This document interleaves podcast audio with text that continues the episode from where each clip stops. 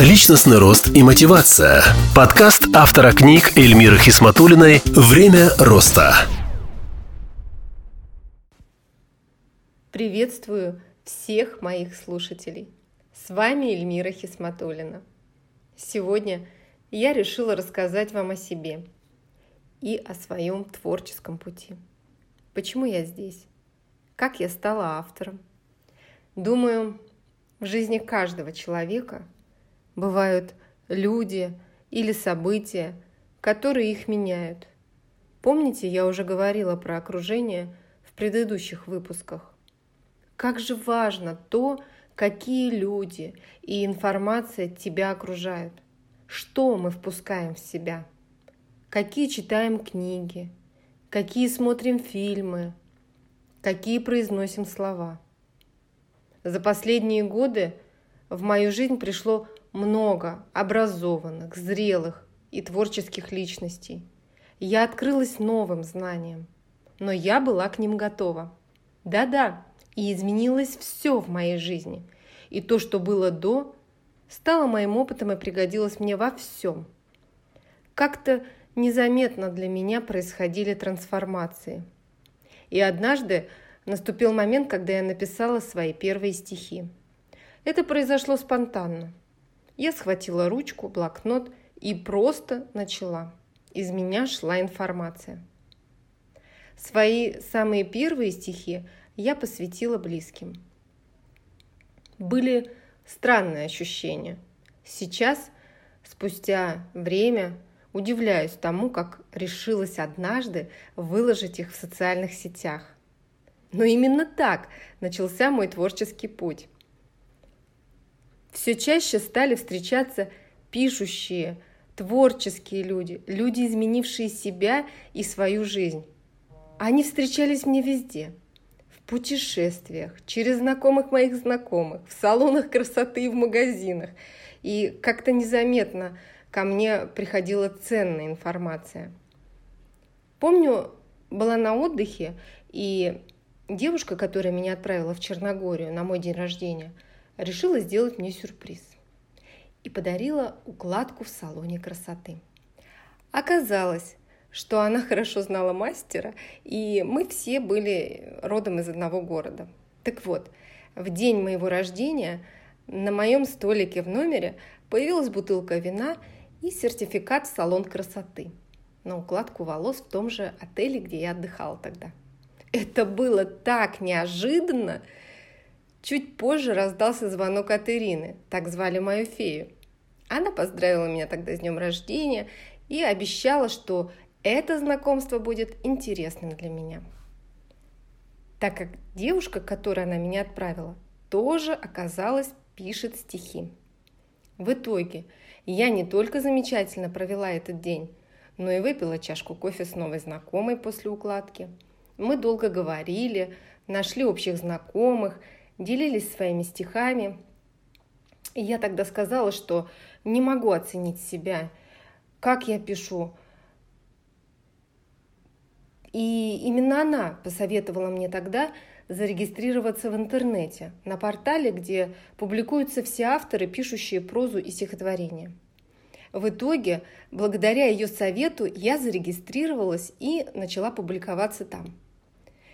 И вы не представляете, на сегодняшний день я опубликовала более 600 стихотворений, написала тексты песен – участвовала в конкурсах, получала награды. Словом, тогда я перешла к действиям. Конечно, мне было страшно. Страх оценки порой сковывал мне руки, и тихий голос нашептывал, что пишущих людей много. Да, я могу быть критичной к себе, но награды и медали, приглашения издаваться, выступать на различных мероприятиях – они помогали мне двигаться дальше. И это опять про окружение, про людей. И когда на очередном вручении медали за вклад в развитие русского языка и литературы объявили, что награды вручаются авторам, выбранным из одного миллиона трехсот тысяч авторов, моя мама тихо ахнула. Я и сама, честно говоря, не до конца осознавала до того дня масштаб пишущих людей в стране. И было вдвойне приятно получить столь высокую оценку от критиков, литераторов, историков, пишущих людей. Когда позже привезла первый сборник родителям, они были очень удивлены. Никто и никогда из моих близких не мог предположить такого поворота в моей судьбе.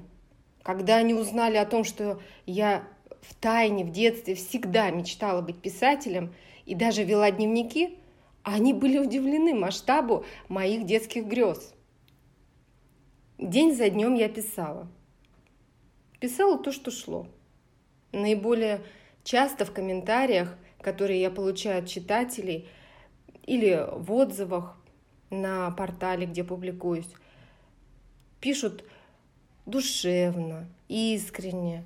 Честно скажу, я не умею по-другому, потому что пишу в моменте, то, что приходит.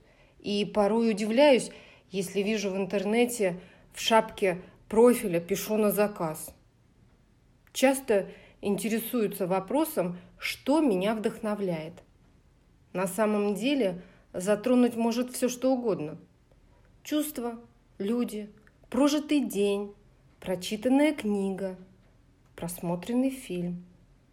В каждое стихотворение вложена энергия и мои эмоции, частичка меня, прожитого опыта, переживаний или наблюдений за другими.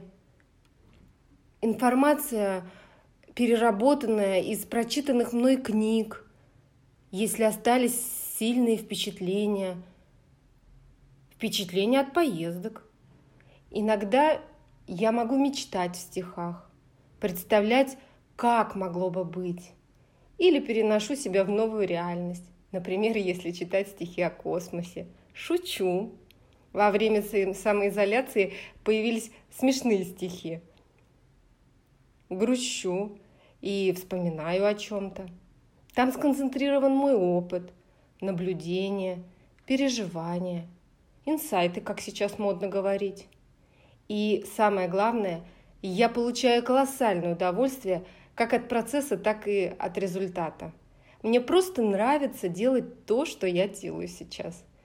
На одном из марафонов нам даже предложили задание смотреть на произведение искусства и размышлять о том, что хотел передать тот или иной автор – а у школьников, как оказалось, есть факультатив – смысловое чтение. И на предстоящих летних каникулах можно весело поиграть с детьми. Например, предложить им пригласить любимых персонажей за стол, и вы сможете узнать, какие герои, каких произведений вдохновляют вашего ребенка. А можно нарисовать комиксы с любимыми героями или придумать своих героев – и даже свой комикс. Я, конечно, немного отвлеклась от темы, так как в последнее время занималась подготовкой детского сборника. Это очень волнительно, ответственно, ведь все дети любят яркие рисунки, обращают внимание не только на текст, но и в большей степени, я думаю, на оформление. Несколько лет назад моя коллега, практикующий психолог, спросила, а как ты собираешься делиться полученными знаниями со Вселенной? Ты так много учишься и не реализуешь себя в этот мир. Чего ты получаешь эти знания? В то время я уже писала стихи. Прошло четыре года. Отвечаю, Ольга, я здесь. Ваши слова помню. Так вот, сейчас и я считаю, что через творчество я выражаю все свои знания. Можно найти ответы на многие вопросы. Кто-то найдет для себя мотивирующие строки, кто-то вспомнит о своих ошибках или любимого человека.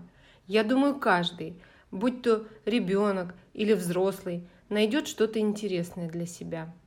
На сегодняшний день издано три абсолютно разных авторских сборника и готовятся новые – Особенно приятно, когда мне удается написать что-то для детей. Всегда в своей деятельности я руководствуюсь фразой, подслушанной однажды. «Пиши пьяным, редактируй трезвым». Надеюсь, что мои тексты понятны читателям и слушателям. До новых встреч в эфире! Ссылка на мои контакты и адрес Инстаграм есть в описании. Донаты приветствуются. До новых встреч новых эфирах.